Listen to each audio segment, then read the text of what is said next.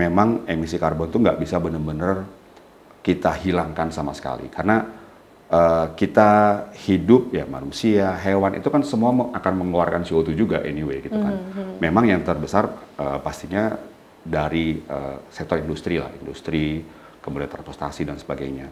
Tapi kita harus manage dengan baik nih. Gimana caranya biar ini kemudian uh, tidak menimbulkan uh, impact yang membahayakan kita gitu ya. We make a living by what we get, but we make a life by what we give gitu kan. One, two, three, four. Selamat datang di FPCI Net Zero Pod, di mana kita akan mengulik dari A sampai Z aksi untuk Net Zero Indonesia. Hari ini kita akan spesifik ngobrolin tentang carbon footprint atau jejak karbon dengan Mas Arfan, CEO dari Jejakin.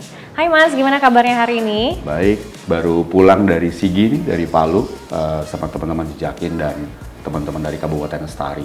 Jadi kita ada event di sana, langsung dari bandara ke sini. Wow, seru sekali. Ceritain sedikit dong mungkin eventnya itu gimana? Ya, jadi uh, kita sama teman-teman LTKL, Lingkar mm -hmm. Kabupaten Lestari. Jadi memang uh, Jejakin sudah jadi mitra uh, for the past I don't know I think five years. Uh, kita bareng-bareng gitu ya uh, supporting kabupaten-kabupaten di Indonesia. Saat ini kalau nggak salah ada 13 mm -hmm. apa 16 gitu ya kabupaten yang memang uh, punya program dan punya inisiatif untuk membangun uh, kabupaten yang lestari. Jadi uh, gimana membangun masyarakat yang uh, concern dan uh, membangun ekonomi gitu ya di di sana dengan cara-cara yang lebih hijau gitu. Jadi uh, jejakin sendiri perannya adalah membantu kabupaten-kabupaten ini untuk dapat uh, melakukan pengukuran uh, dengan lebih detail, akurat dan uh, tahu dampaknya dari semua program-program uh, penanam pohon contohnya ataupun adopsi pohon yang ada di hutan-hutan di tempat-tempat mereka. Ini kita baru pulang dari uh, Sigi, Sulawesi, Tengah, kita launching program untuk adopsi pohon bersama dengan Gojek di sana. Oh, hmm. oke. Okay. Jadi um, itu kan sebenarnya suatu hal yang di Indonesia mungkin saat ini belum banyak yang melakukan ya Mas ya. Hmm. Jadi kira-kira apa sih yang mendasari gitu membangun jejakin ini? Uh, ya pertama kali sih jejakin itu kita uh, ide pertama kali di akhir 2018 waktu itu ngobrol sama teman-teman dari beberapa korporasi uh, ya kita mungkin tahu ya zaman dulu kan banyak program CSR mm-hmm. pohon ya sepuluh ribu pohon berapa puluh ribu pohon gitu ya. Tapi sering kali program-program itu di treat uh, terlalu seremonial gitu. Jadi oke okay, ada acara nanam sekian puluh ribu pohon misalnya di satu lokasi ngundang media gitu ya masuk media habis itu udah selesai gitu tidak ada uh, program yang berkelanjutan atau gimana cara memastikan bahwa pohon-pohon yang sangat banyak ini bisa dipastikan tumbuh kembangnya, bisa dipastikan hidup dan punya dampak gitu ke lingkungannya gitu ya. Nah dari situ karena background saya adalah teknologi, saya mikirin oke okay, ini kayaknya sayang deh gitu, terlalu banyak effort, terlalu banyak biaya yang dikeluarkan, tapi dampaknya itu nggak bisa diukur hmm. dan sulit untuk dipastikan keberhasilannya. Nah, kita berangkat dari uh, masalah itu, kita bikin satu platform teknologi yang bisa bukan hanya uh, mengukur dan memastikan pohon itu tumbuh, hidup, tapi dari awal kita bikin planning. Jadi kita bikin uh, apa namanya GIS map-nya, blocking area, kita lihat oke okay, ini kira-kira kita mau nanam pohon apa sih? Yang bisa hidup di area itu. Kemudian kita bikin apa plotting areanya, terus kita uh, secara berkala kita ukur lah gitu. Uh, apakah pohonnya masih sehat gitu kan? Apakah dan dan kita kawal terus sampai dia at least tiga tahun uh, setelah dia bisa hidup mandiri sendiri. Hmm. Dan kita ukur juga dampaknya. Dampaknya apa nih buat lingkungan? Berapa karbon yang diserap? Dampaknya terhadap uh, infiltrasi air, kualitas air dampaknya terhadap kualitas udara, tanah, biodiversity. Kalau misalnya tadinya itu hutan yang rusak misalnya gitu ya, setelah kita bersama-sama nanam pohon di sana sekian lama, sekian tahun misalnya, mungkin akan muncul tuh uh, muncul cacing, kalau ada cacing ada burung, kalau ada burung ada yang lain. Jadi itu semua kita ukur dampaknya. Supaya apa? Supaya uh, apa ya? Semua itu bisa dilihat impactnya secara keseluruhan gitu. Jadi bukan cuma lihat pohonnya aja. Contoh misalnya kita di dan dan tiap lokasi itu kan unik ya. Kita ada satu lokasi di mana uh, di daerah Lampung Timur sana itu kita nanam pohon nangka di sana. Hmm. Pohon nangka itu kita nanam puluhan ribu lah ya di sana. Itu kenapa nangka? Karena satu nangka itu memang serapan karbonnya cukup tinggi. Kedua di sana itu kan uh, kita nanam itu di di luar uh, zona taman nasional ya di di luarnya kita tanam. Karena di sana itu banyak badak. Dan badak itu makanya ya banyak lah gitu ya. Kita sengaja tanam nangka karena itu jadi pakannya mereka. Daunnya, dahannya jadi pakan mereka. Yang ketiga, uh, buahnya itu bisa dipakai juga oleh UMKM ibu-ibu sekitar desa itu mereka pakai buahnya untuk bikin keripik nangka buat buat oleh-oleh. Jadi sebenarnya dengan effort yang kita lakuin nanam, kita pasti ini hidup pohonnya itu jangan sampai mati. Dampaknya itu bukan cuma ke lingkungan aja, tapi ke biodiversity, ke sosial ekonomi masyarakat dan sebagainya. Itu sih yang ingin kita pastikan gitu ya. Oh, hmm. berarti itu benar-benar memegang konsep sustainable development sekali ya, hmm. menerapkan environment, society dan juga yeah. ekonomi. Hmm. Berarti itu juga termasuk dalam circular ekonomi bentuknya, Mas? Uh, ya, mungkin mungkin bukan circular ekonomi per se ya. kalau kalau kita sih lebih ke kan gini, kalau jejakin sendiri memang kita punya beberapa program. Satu program menanam pohon itu udah sudah berjalan uh, sejak awal memang gitu ya. Kita juga kerjasama yang model B2B ada, yang B2B2C ada, yang B2C juga ada. Jadi kita buka channel untuk semua pihak gitu ya bisa ikut berkontribusi nih. Karena kita percaya ini bukan cuman masalah pemerintah aja atau masalah NGO tertentu atau siapa gitu. Tapi ini masalah semua. Kita yuk yuk kita bareng-bareng gitu. Kita lihat juga uh, makin ke sini kan sebenarnya makin banyak yang concern tapi mereka mungkin nggak tahu nih how can I contribute? Hmm, lewat mana nih? betul. jadi maka kita buka channel seluas-luasnya semudah-mudahnya supaya semua orang bisa ikutan kontribusi. Hmm. dan bukan cuma kontribusi kita pastikan kontribusinya itu disalurkan dengan benar jadi mereka akan dapat report, siapa pun lah, mau perusahaan, mau individual, itu akan mereka dapat report secara jelas, kontribusi mereka lari ke mana, dan dampaknya apa. Itu secara reguler, kita update terus, mereka bisa lihat di dalam dashboard individual yang kita kasih. Jadi mereka bisa cek, oh saya udah kontribusi di sini, sekarang seperti ini, dampaknya kayak gimana. From time to time itu diupdate terus gitu. Nah itu uh, yang kita lakukan seperti itu sih. Hmm.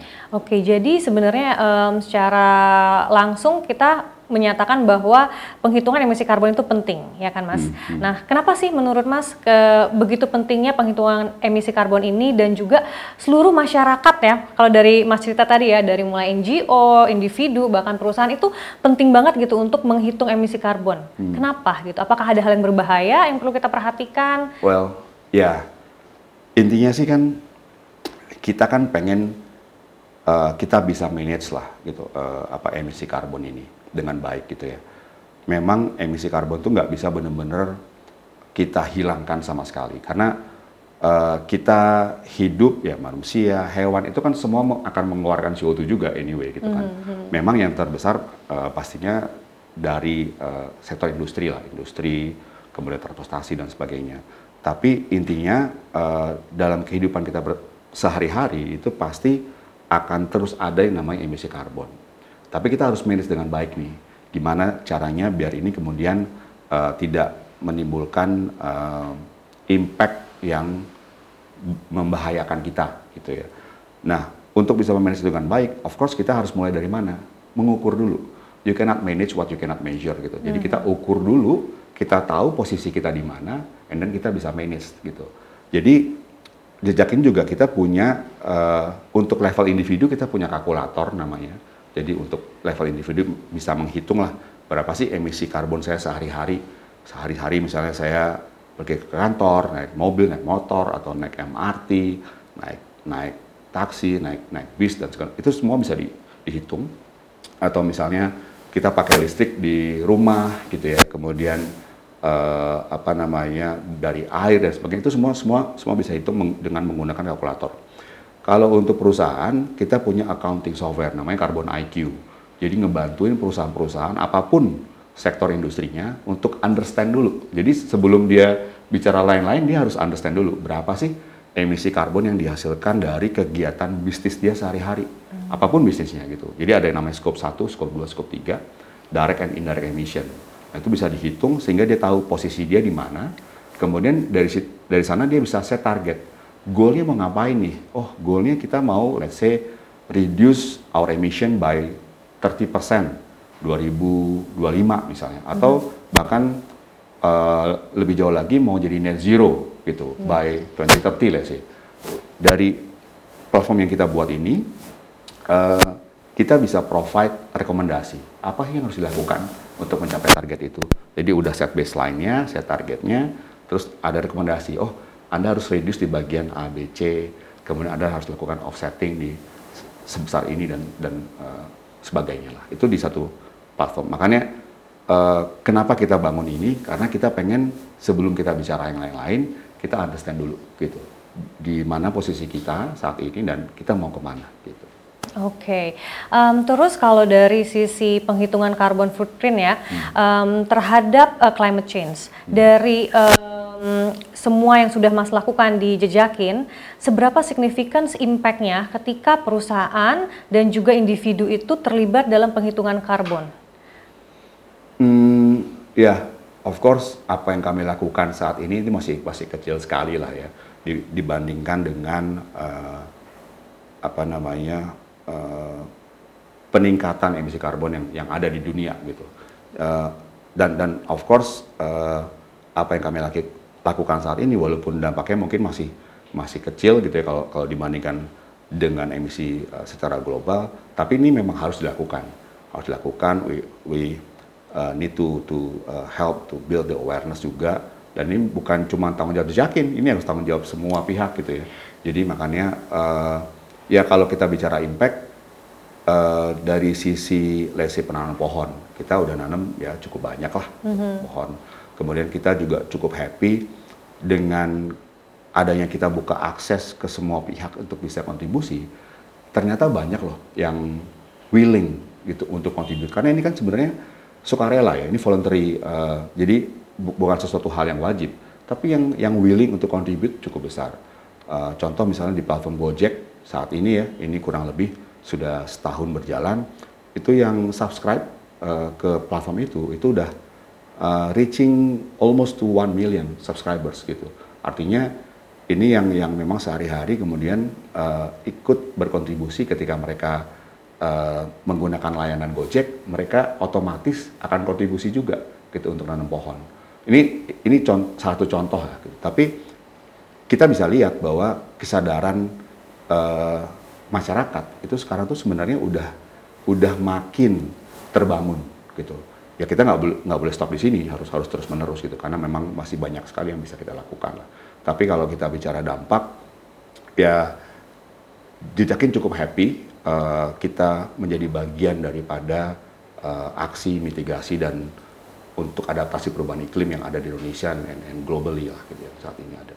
I see. Oke. Okay. Um, terus um, secara um, cara ya, karena Mas tadi kan bilang bahwa semua orang harus terlibat dan tidak semua itu memahami apa itu karbon bahkan hmm. uh, urgency dari climate change hmm. ya. Apa sih saran Mas gitu? Cara jitunya terutama untuk individu ya hmm. dan uh, youth karena saat ini uh, kita membutuhkan lebih banyak um, usaha dari youth karena ini adalah masa depan mereka hmm. bukan hanya masa depan uh, satu orang ataupun generasi yang yang sudah lampau ya hmm. tapi adalah generasi yang akan datang jadi jejak um, jejak karbon kita itu merupakan suatu tantangan bagi mereka semua. Hmm. Nah, untuk itu cara jitu apa saran dari Mas Arfan untuk e, masyarakat luas dan juga terutama untuk youth agar mereka bisa ikut membantu memangkas jejak karbon mereka?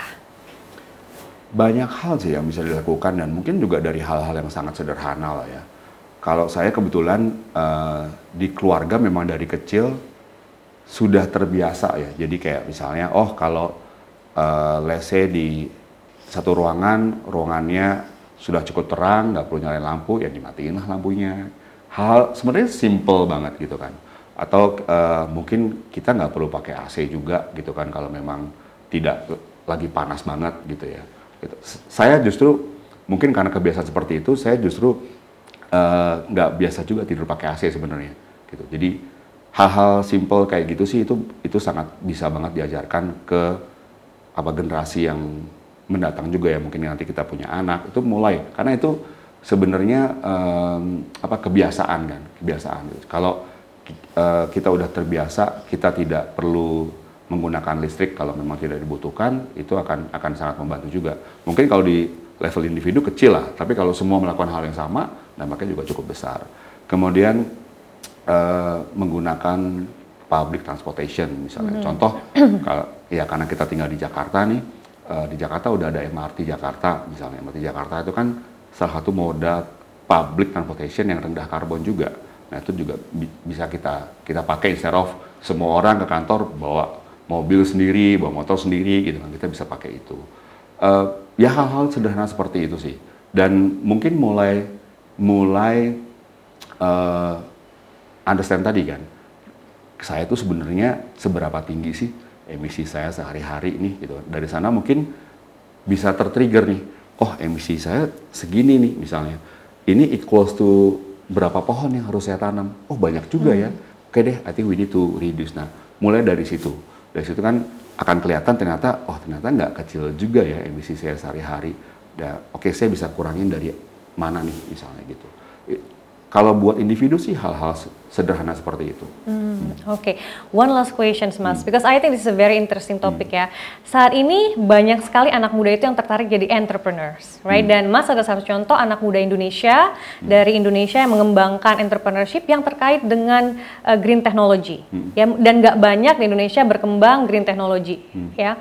Nah, sebagai seorang entrepreneurs dan juga uh, generasi muda Indonesia, saran apa sih yang Mas berikan kepada our youth yang ingin menjadi entrepreneur supaya tidak terlalu terfokus pada uh, fundamental dari ekonomik yang sebenarnya sudah salah yang di mana dulu kita diajarkan bahwa ekonomi itu adalah mencari uang dan mencari hmm. profit ya kan hmm. bahwa ada value yang harus kita tanam seperti uh, green teknologi yang Mas kembangkan itu kan memiliki value tentang sustainability and development. Hmm. Nah, apa saran Mas untuk anak-anak muda supaya mereka memiliki mindset yang berbeda tentang entrepreneurship?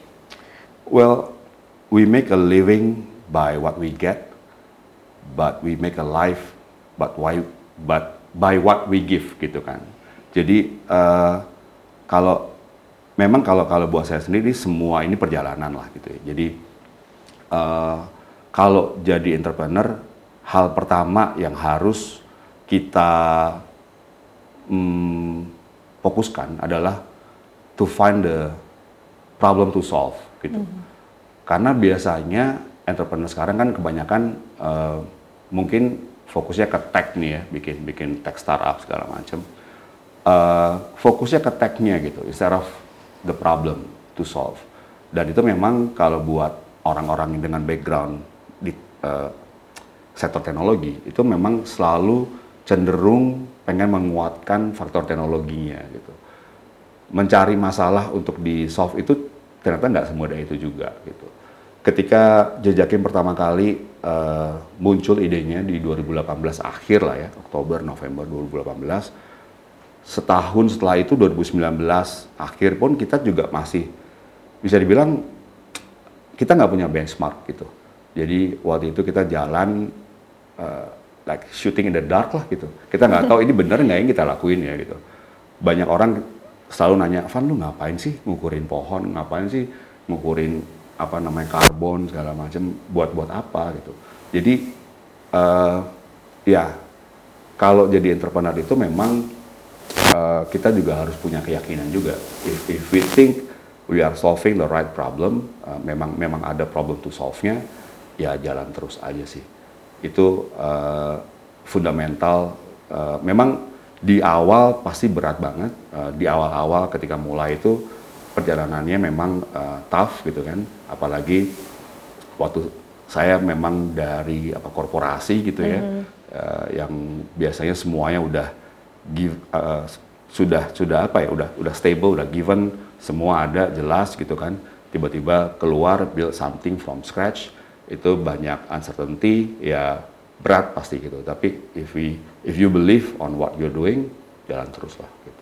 Oke, thank you Mas Arfan atas waktunya hari ini ya. So the point is for uh, youth wants to be entrepreneurs harus bisa mencari suatu masalah yang bisa kita tangani bersama dan juga jangan pernah menyerah ya Mas ya. Dan apa pun itu dimulai dulu aja. Yeah. Ya, that's the points ya. So thank you Mas untuk waktunya Thank hari you. ini and let's support Indonesia Net Zero 2050 and see you in our next episode.